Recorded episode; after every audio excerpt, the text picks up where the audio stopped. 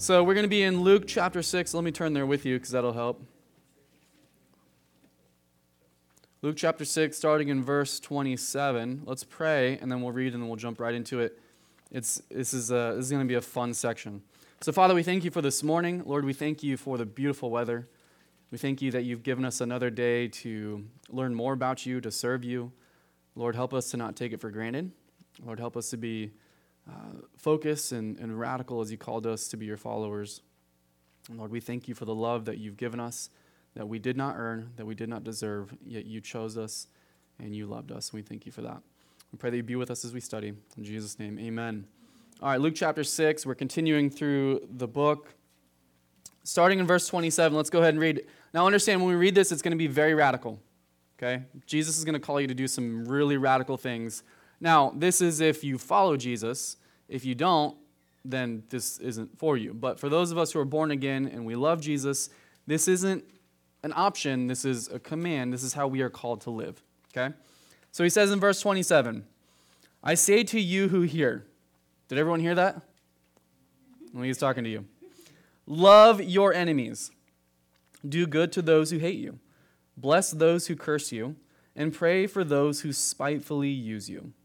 To him who strikes you on one cheek, offer the other also. And from him who takes away your cloak, do not withhold your tunic either. Give to everyone who asks of you. And from him who takes away your goods, do not ask them back. And just as you want men to do to you, you also do to them likewise. But if you love those who love you, what credit is that to you? For even sinners love those who love them. And if you do good to those who do good to you, what credit is that to you? For even sinners do the same. And if you lend to those from whom you hope to receive back, what credit is that to you? For even sinners lend to sinners to receive as much back, and sometimes even more, right, if there's interest. But love your enemies, do good, and lend, hoping for nothing in return, and your reward will be great, and you will be sons of the Most High, for he is kind to the unthankful and evil. Therefore, be merciful, just as your Father also is merciful. And as you read that, it sounds pretty simple, right? Sometimes the things that Jesus calls us to do, they seem simple. It's a simple command, but yet the obedience part of it is really, really hard, right? Like when Jesus says, follow me, it's like, okay, well, that sounds easy enough. But then when we get into the thick of it, you're like, oh, goodness, following him is actually harder than what it sounds like. And the same thing here. Jesus is calling us to something completely radical. The very first thing that he says to us, it says, I say to you who hear. Okay, so he's, just like he says this all throughout the Gospels, you know, he says, he who has ears, let him hear, right? It's basically like if you're listening, now you're responsible to what you listen to, and you have to do what I have said, especially to those who follow him, his disciples, right? Now that you know, you're responsible to do what you know.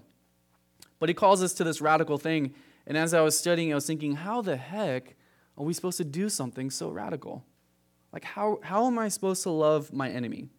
How am I supposed to do good to somebody that hates me? Because that goes completely against, one, the world, right? And it goes completely against my own flesh and my own nature. Because when you hate me and you do something bad to me, what do you think my first response is going to be, or what I want it to be? What would your first response be? To retaliate, right? To do the same thing, and if not, worse. Like, if somebody hurt you, what you want to do is you want to hurt them just as much. You want them to feel the same pain and hurt that you have felt just as much, if not even more, right? Like when we get in arguments, you know, we always have to have the last word, right? We always have to be the one that has that one last little jab. And so I was thinking, how am I supposed to do this? Because it goes against my very nature, and I think that's the point. Is that it goes against our human nature, it goes against our sinful nature, because our sinful nature will do exactly the opposite of what Jesus is asking us to do. We want to hate our enemies, right? We want to hate those who hate us. We want to do bad to those who hate us. We want to curse those who curse us, and we definitely don't want to pray for those who spitefully use us, right? And yet Jesus, who is saying these things, is not only telling us to do them, but he also himself did it, right? He not only is talking the talk, but he walked it. We see in Ephesians chapter 2, and I want to read three verses to you that kind of will share with us, and even the last verses in this section show us why and how we're able to do this. But Ephesians chapter 2, verses 4 and 5 says, "But God, who is rich in mercy, because of his great love with which he loved us, even when we were dead in trespasses, made us alive together with Christ. By grace you have been saved." So we see that God loved us, that God was merciful, and he loved us even when we were dead in our trespasses. Okay? Second thing, Romans chapter 5, verse 8 says, accidentally copied the same verse. Romans 5:8. It says, "For Christ died for us while we were yet still sinners." All right? So there's no greater love than to lay down your life for a friend. So Jesus lays down his life and shows us the love that he has. And he didn't love us when we loved him back. He loved us when we didn't love him while we were yet still sinners. So that shows you the magnitude of the love that he has. And without thinking there would be any reciprocation in return. Right? Romans 5:10 says, "For if when we were enemies, we were reconciled to God through the death of his Son, much more, having been reconciled, we shall be saved by his life." So remember, Jesus died, not only were we sinners, but now Romans 5:10 says we were enemies. And Jesus was able to reconcile us back to God even when we were enemies. So this section, even though it's from man to man, and it's what we're called to do unto other men and women, we start off by seeing what God has done to us, what he has done to us, that we once were enemies, right? That we once were sinners, that we once did not love in return, yet he chose out of his will to love us regardless of those circumstances. So because of that, we are able to exemplify the same thing that Jesus did if we have the Holy Spirit and we're born again. And we're able to do that. The only way that we can do any of this is through the power of the Holy Spirit, is through being born again. Because again, it goes against our very nature. There's no way I would ever want to love my enemy apart from the Holy Spirit empowering me to do so, and apart from the Word of God telling me to do so. So the very first thing he tells us to do is to love your enemy. Now the question would be, just like when Jesus said to them, and he says, I want you to love your neighbor. And do you remember what their question was to him after that? There was a very specific question they asked, remember? Anybody? Who is my neighbor, right? It's like, okay, Jesus is telling us something radical. I want you to love your neighbor, but who is my neighbor? And that question is stemming from something deep within that's really questioning, do I have to really love everyone? Like, is my neighbor just the people, like, close to me? Because we already love the people close to us, right? So you see where their heart is going. Like, they don't want to be radical in loving everyone. Now, Jesus takes us even a step further from a neighbor. He says, I want you to love your enemy, right? So between a neighbor and an enemy, Jesus calls us to basically love everyone, right? And the enemy being the hardest of them all. So who is our enemy, right? That question was, who's our neighbor? Who's our enemy? Well, I think it's defined for us right here in verses 27 and 28. He says, love your enemies, okay? And this is who the enemies are. Those who hate you, those who curse you, we see that in verse 28, and those who spitefully use you. I think too many times we try to, we use the terminology like my haters. I've got haters, right? And it's our haters that motivate us. And really, you're just kind of making something up. There's really nobody that's against you. It's just you're generalizing. This is very specific in who your enemies are. It's literally those who hate you, those who curse you, and those who spitefully use you.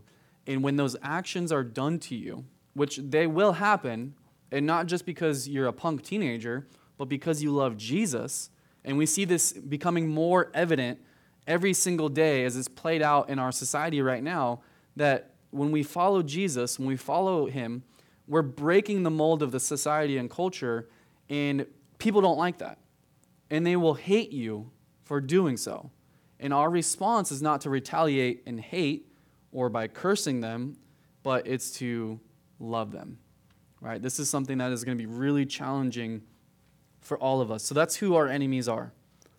So Jesus, he's going to use some pretty big and heavy words to describe the haters, the enemies that we have as Christians. The first thing he says in regards to those who hate you, the word that he uses for the enemy, it's a personal enemy. It's an adversary. It's a foe. The word that he uses for hate, for those that hate you, the Greek word is missio, which means to be persecuted in hatred, detest, abhor. These are people with an active desire for your hurt. And we are going to see this more and more and more. Nothing is out of the realm of possibility anymore after what we have seen and gone through in the past couple years. It's progressively getting worse. And Jesus warns us of this, right? He warns us that it's progressively going to get worse. The more that you stand for truth, the more that you will become persecuted, right? And Jesus was the greatest example of that. He stood for truth, and yet he was still persecuted for it, to the point where they wanted to kill him, right? Imagine a guy that was perfect, who did no wrong and loved everyone, healed people, and yet people still wanted to kill him. Doesn't that blow your mind? Like, if there was anyone that everyone would love and be nice to, it would be Jesus, because he did no wrong to anyone. He was perfect. Yet there was still a group of people who wanted him crucified and were able to get that done. Now, it was all Jesus' plan, but we still see the hearts of the men towards Jesus. So the same thing's going to happen to us, guys. It's going to become worse and worse and worse. Right now, it might be fine. You might go to school, and you might not deal with anything. You might go to the grocery store, and you might not deal with anything. But it's progressively going to get worse. The third word that Luke uses here in the Greek, to curse, those who curse you, is kateromai, which means it curses our utterances that are designed to bring harm by supernatural operation. And the last one, to spitefully use you, the Greek word is, I can't pronounce it, but it's epereazo, which means to threaten, mistreat, or abuse. And so when Jesus says to love our enemies, it's not like, I'm getting attacked and somebody's calling me names and hating me in, Walmart because for whatever reason, or even here at church. It's not that like I just force a smile and I like pat him on the head type of love. Like, that's not love, right? I smile and I don't say anything and I walk away. But Jesus is challenging us to be active, like to be proactive and to be active in what we do, and to do good towards others. Like, love is an action. Love is a choice of your will. And the word that he uses here for love, as we have known, as we've studied through the word, is agape, right? And agape, the Greeks had different words for love, right? We all understand this. There's about four to five different words for love. For us, how many different kinds of words of love do we have? Just one, right? So, like, when I say I love my wife, I mean it. I love her. But I also say I love puppies, or I love the color blue, or I love tacos. That's a wide spectrum of love, right? Because my love for my wife is different from my tacos. I hope, right? Like, it's going to be completely different. So, there's what are the four loves? We got philo, which is a brotherly type of love, philophila, which is where we get the word Philadelphia, and they call it the city of brotherly love, right? So we've got the brotherly love type of love. We've got eros, which is the sexual type of love, and then we have, help me out, guys. What's the third one?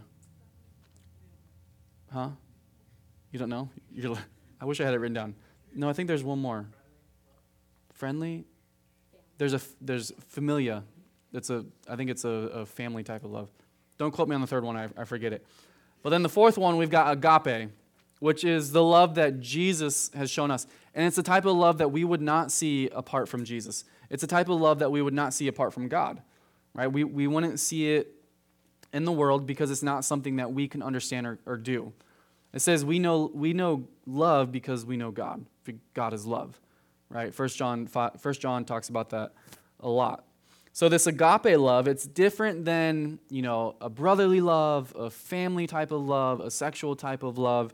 It's a type of love, because all of those loves, it's doing good and kindness and all these things to someone else, but you're expecting something also in return, right? Like, I want you to show me the same type of love. That's the expectation.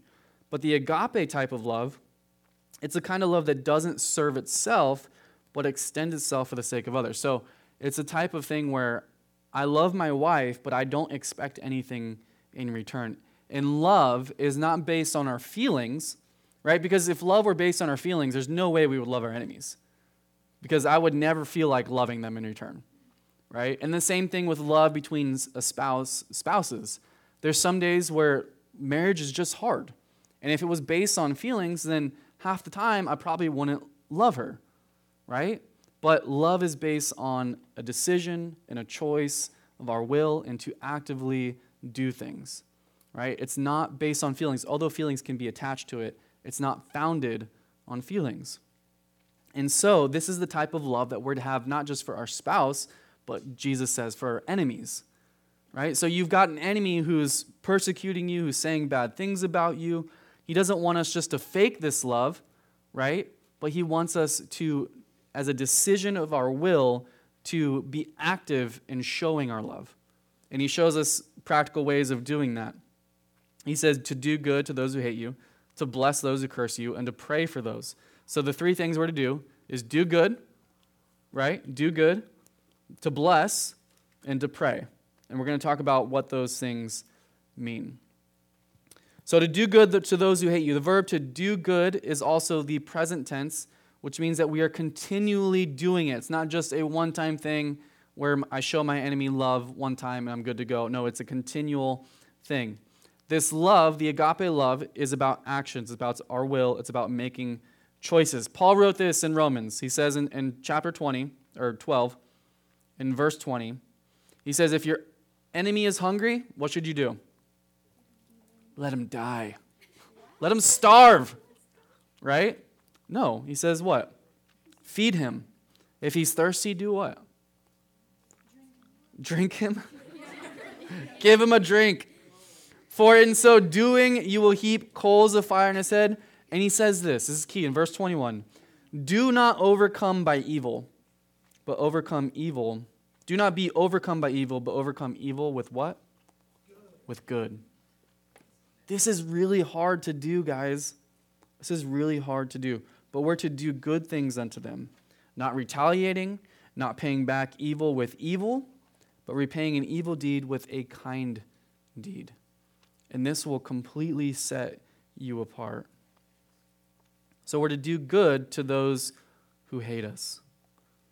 Again, your natural reaction and your natural response is going to want to retaliate. But if we're walking in the Spirit and we're obeying the words of God, we will do good. And again, it's not going to be based on your feelings, because you may not feel like doing it, but it's based on a decision of your will to show this type of love. And I believe that the more you do that, that God will then change your heart and your feelings towards doing it and towards that person. In verse 28, Luke says, bless those who curse you and pray for those who spitefully use you. Okay, so when he talks about those who curse us, it's not so much that, somebody's like putting a curse on you and they're like putting a hex on you, okay? That's not the idea here.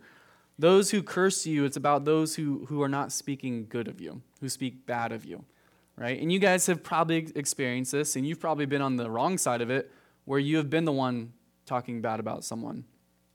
And so when somebody curses you, when somebody is saying something bad about you, we are not to respond by saying something worse, whether it's true or not. We're to bless them, which means that we are to speak well of them. And again, isn't that really, really hard?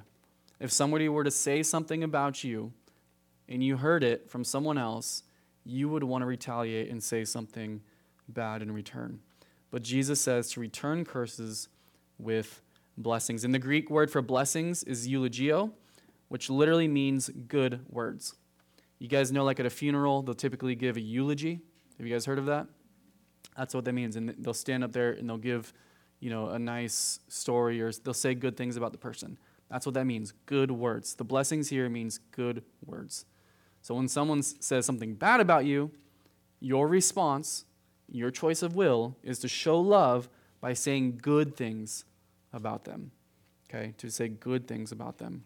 And I'll tell you just from experience, it's always better to do that anyways because, you know, sometimes you may find out that what somebody told you that you think they said, they actually didn't say. And then you ended up saying something bad about them, and it gets back to them, and then you feel bad, and they find out, and they just whatever. It's just so much better if we speak good words to everyone. But Jesus says specifically to your enemies. The third way of showing love to our enemies is to pray for those who spitefully use you, those who may take advantage of you. Rather than retaliating by thinking bad thoughts concerning them, Jesus says that we are to do the opposite, but to pray for them. We're not to even retaliate, even in our own thoughts. So we're to pray for them as we would like to be prayed for. So we're to do good, we're to speak well of others, and we're to pray for those who hate us or those who are our enemies. In verse 29, he continues with this train of thought. He says, "To him who strikes you on the one cheek, offer the other also, and from him who takes away your cloak, do not withhold your tunic either." Now, I want to clear this up in verse 29. If somebody slaps you or punches you in the face, what do? Do you turn the other cheek? Do you turn the other cheek, yes or no? No, hit him back. God. No. Well, in case this gets back to your parents. No, but I will say this. That's not what this verse means. This verse does not mean that when somebody hits you, you just respond by, "Hey, hit me again." No. That's taking this verse out of context, and that's not applying it correctly. If somebody hits you, I would encourage you to stand up for yourself. Whether that means defending yourself, hitting them back, I don't know, whatever, okay? The point is, we're not to go and just pick out fights and punch people, okay? That's not the point here. I'm talking about self-defense, okay? In reference to this verse where it says, if someone strikes you on the cheek, you don't just continue to take it, okay? If it's a literal strike on the cheek. And again, this isn't in the literal sense. What this means is it's understood culturally in this time when you were to strike someone on the cheek, it was understood as a deep insult, not a physical attack, okay? So this isn't a verse to take literal in the sense of, again, if somebody strikes you physically, turn the other cheek, okay? I would encourage you to defend yourself. But in the context of this verse, if somebody were to insult you deeply, right, Jesus then says that we are to turn the other cheek. Basically, that means is to not retaliate, not respond, and to not try and defend yourself, but allow God to defend yourself. Because in the end, who cares? I know, again, it's really hard because it goes against our nature, and we want to defend ourselves. We want to, correct it. But in the end, it is God who will defend us, and God who has the vengeance. So if someone strikes you on the cheek, okay, again, a deep insult, we're to offer the other also. And Jesus was a good example of this. When we think of how he was insulted and spoken against, he was called a glutton. He was called a drunk. Remember, he was called an illegitimate child. They spoke badly about his mother, right? And that, for some reason, that sets us off when people speak about our mom. It's like, I'll lose my faith over that, right? It's like, I don't care. Like, it's about to go down. And I think that's not so much like a real deep love for our mothers. I think it just has to do with something that has been developed culturally. Although I do believe we have a deep love for our mothers. But it's like the same thing could be said about our fathers, and it's like, okay, well, whatever, right? So it's more of like this cultural thing, this stigma of like, there's no way you're talking about my mom, right? But this is what happened to Jesus, that they spoke badly about his mom. They called him an illegitimate child. They called him a blasphemer. They called him a madman. They called him many different types of things. And yet they never called him what he truly was. But we see how he lived this principle out himself, where he did not retaliate. When I think of when he was carrying the cross and they were spitting on him, they were pulling his beard out, and they were striking him, and they were saying all these false things about him. And even when when he was taken before Pilate, and they were trying to get him to be crucified and to set Barabbas free, that Jesus did not open up his mouth, right? He did not open up his mouth. And yet that's the example before us, that when somebody will strike us, deeply insult us, it's not our responsibility to try to defend ourselves. God will defend us. And that we're to turn the other cheek. Now, again, this is not about a physical attack. Okay? This is also wrong for us to think that Jesus means that there's no place for punishment or justice in our society. There definitely is. Okay? There's a fine balance that we have to have here. Jesus is specifically speaking to personal relationships and not to the proper functions of justice and restraining evil. Okay? So when it comes to these personal relationships, we're not to fight back. We don't return insult for insult. We don't seek revenge. I have a story for you guys. It was a story about a truck driver who dropped in at an all-night restaurant in Nebraska. And the waitress had just served him when three leather-jacketed motorcyclists of the Hells Angels type, they entered and they rushed up to him, apparently spoiling for a fight. And one grabbed the hamburger off his plate, another took a handful of his french fries, and the third picked up his coffee and began to drink it. The trucker did not respond as one might expect. Instead, he calmly rose, he picked up his check, he walked to the front of the room, he put the check and his money on the cash register and went out the door. The waitress followed him to put the money in the till and stood watching out the door as the big truck drove away into the night. When she returned, one of the bikers said to her, "Well, he's not much of a man, is he?" She replied, "I can't answer as to that, but he's not much of a truck driver. He just ran over three motorcycles out in the parking lot." It is not easy to not fight back. It is not easy. But that's not what we're called to do. In this sense that, in the contextual sense that we're talking about here in this section. Again, if somebody's we can talk about this after service, but if somebody physically is attacking you, you need to defend yourself and not turn the other cheek. 1 Corinthians chapter 13, we know this as the love chapter, right? And this is what love does, okay? In verses 4 through 7, it says, "Love suffers long and is kind. Love does not envy. Love does not parade itself. It's not puffed up. It does not behave rudely. It does not seek its own. It's not provoked. It thinks no evil. It does not rejoice in iniquity, but rejoices in the truth. It bears all things, believes all things, hopes all things, endures all things." And if we truly love God, we will be able to exemplify the love that he has shown us to other people. We'll be able to do what he is calling us to do in this section here. And again, if we think that we can't do that, well, you're right. We can't. I can't. But with the Spirit of God, we can do it. And he can teach us to love our enemies. He goes on to say in verse 29, "And from him who takes away your cloak, do not withhold your tunic either." Again, there's this principle that Jesus is getting at, the heart that we should have for others. He goes on in verse 30, "Give to everyone who asks of you. And from him who takes away your goods, do not ask them back." Now, again, we got to take this, we have to balance this verse out with like we did with the previous verse, that if we were to take this in such the extreme sense of that if everyone who came to us asked us for things, we would be broke, right?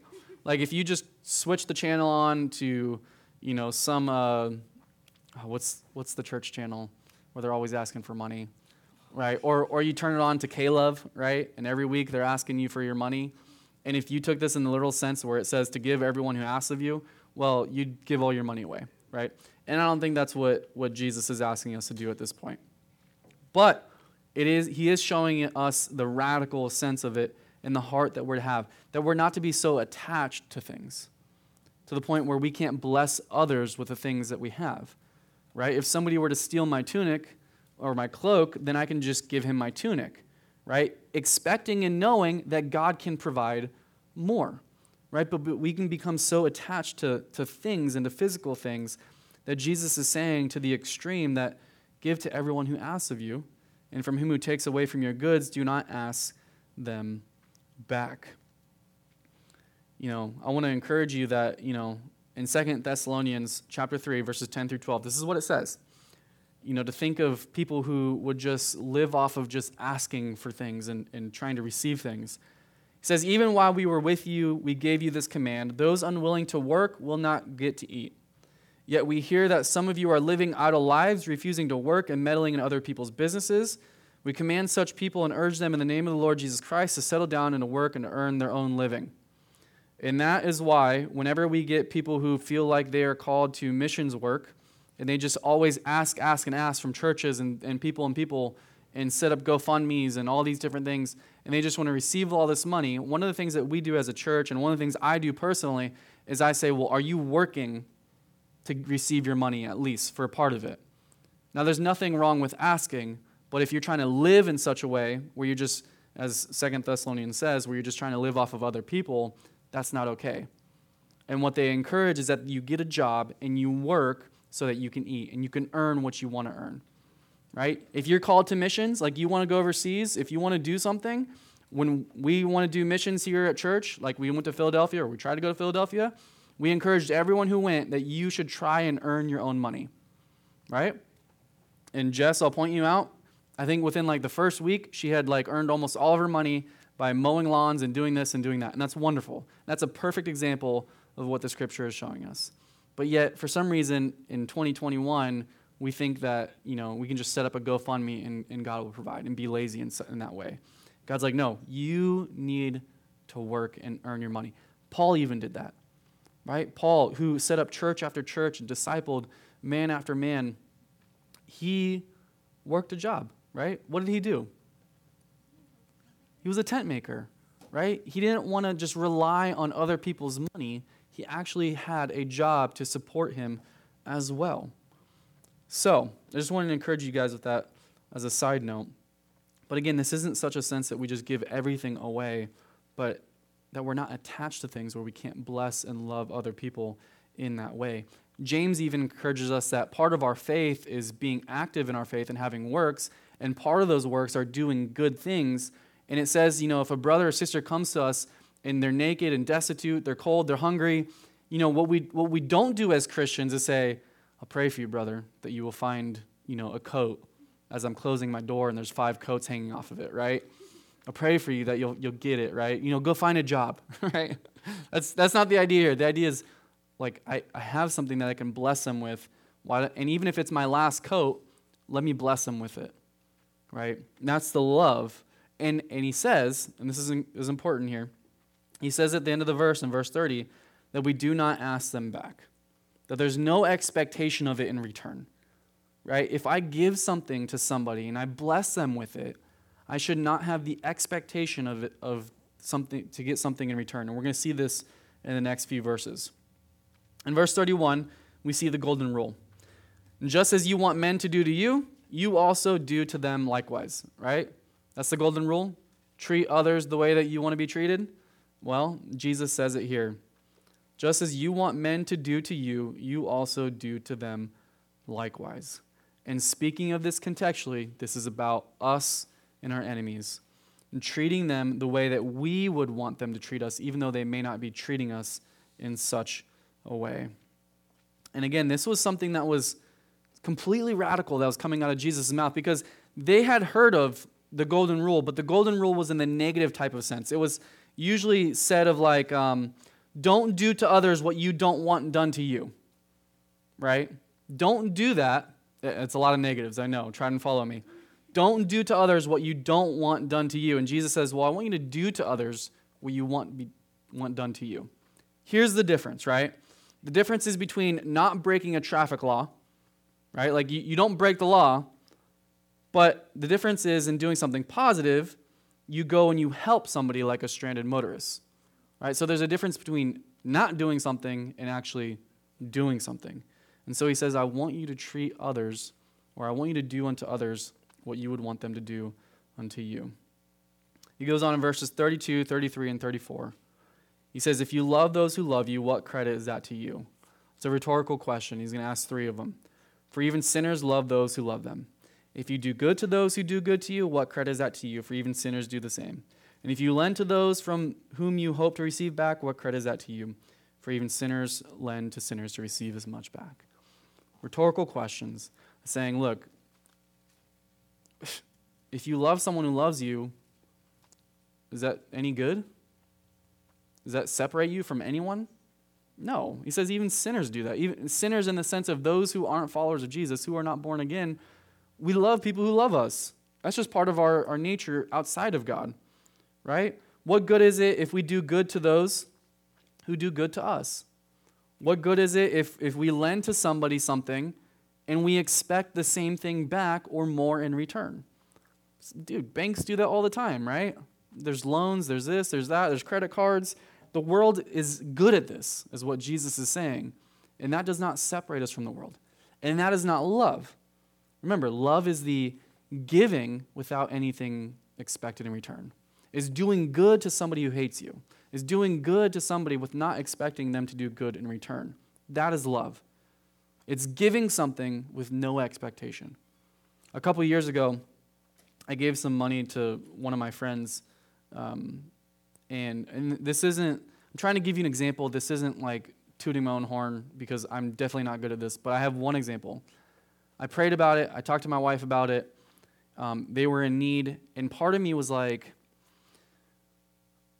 I don't know what they're going to spend the money on, right? I don't know if it was drugs, if it was this or that. Come to find out it was drugs. But I didn't know, right? And I didn't know if I would even get it back. And we weren't even in a position where we could do it, really. And we prayed about it, and I did it. And I'm telling you this because we did it in such a way that I didn't ever expect it in return. And that completely changed my outlook on the person, that I didn't hold a grudge, that I wasn't ever upset, that I wasn't ever, always expecting something in return. It helped me really have a love for them, right? Because now I was free of that expectation, right? And that's what Jesus is calling us to do, that, when we lend something and we give something to someone, whatever it is, whether it's money, time, resources, whatever, physical things, we're never to expect it in return, because then you just turn bitter, because sometimes you won't receive it back, or you receive it back broken, right? And we turn bitter, and then that breaks the relationship, and it changes the way that we see the person. But if we go into it expecting nothing in return, that is true love. That is love, and it will stay love.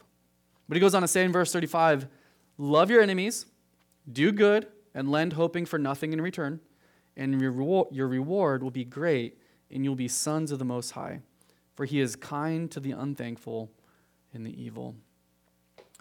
So again, as we talked about before we jumped into this, the only way that we're able to do this is because of what Jesus did for us. If we understand that he already did this for us, he has given us his Holy Spirit, and we see here that we are sons of the Most High. The only way to do this is if we are sons and daughters of God. And that's one way, and there's a motivation to it. What's the motivation to it all? Is there a reward if you do these things? Yeah, there is, right? Look at verse 35. Your reward will be what? Great. Is there wrong with having that type of motivation for a reward? No, because this is an eternal reward. This is something where we store our treasure in heaven. This is something that is attached to God. This is something that he has called us to do. There's nothing wrong with that motivation of wanting to receive this reward. And we'll come to find out that at the end of the day, we're not really even care so much about the reward, but we're doing this because it's a reciprocation of what God has shown us. But there is a reward attached to it, which is nice, right? There's a treasure, there's a reward, there is a blessing to come, because sometimes you can think, man, being a Christian is so hard. He just wants me to give away everything, right? And I'm left with nothing. Well, that's not the point. But God always continually stabilizes us and blesses us, right? When I think of the widow with Elisha, in 1 Kings, right, where God constantly provided just enough oil for her every single day to make bread. He didn't give her an abundance of oil, but he just continually provided every day. And we're living in a society where we're trying to gain as much as we can, and God's like, look, you just need to be content, and I'll provide you with as much as you need, right? Not as much as you want. So God blesses us, and we can bless others. He goes on, ends in verse 36, It says, therefore be merciful just as your Father also is merciful. Look, God has shown us this. How can we not show this type of love to others, specifically to our enemies, when we once were the enemy to God and he showed us that love? We've experienced it, and now we're to walk in it and we're to obey it. So two major things. Love your enemies. How do we do that? By doing good to them speaking well of them, and praying for them, even when they do the opposite to us. And the second thing is to lend to them without expecting anything in return. And all these actions of what we're supposed to do is love, is true love, right? Ladies, if a guy doesn't ever treat you this way, it's not true love. If he tries to manipulate you, coerce you, and tries to get something in return by giving you something, that's not love, okay? That's a type of love that's selfish and wants something from you, okay? I just want you to encourage, guys, don't ever treat a lady that way, okay? Love is sacrificing yourself and giving them the best thing without anything in return and the expectation of anything in return, okay? That is love, and it's a choice that you make. It's not based on your feelings. It's not based on the butterflies in your stomach. It's not based about, you know, the chemical reactions happening in your body. It is based on a decision, okay? Let's pray. So, Father, we thank you for this word. Lord, we thank you for the example that you set before us as you loved us while we were yet still enemies and sinners. You died for us. And Lord, help us to exemplify this same thing that you have shown us to our own enemies. Lord, reveal to us who they are, Lord, that we can actually do good unto them, that we can speak well of them, that we can pray for them. Lord, and if we ever caught in a situation where somebody is in need or somebody takes something from us, Lord, help us to be so mindful of their situation and what you've called us to do, and to not expect anything in return, and to bless people with the things that you've provided us with. Lord, help us to be givers and not takers. Lord, we just thank you for everything that you have given us and everything that you will continue to provide us. We love you and praise you. In Jesus' name, amen.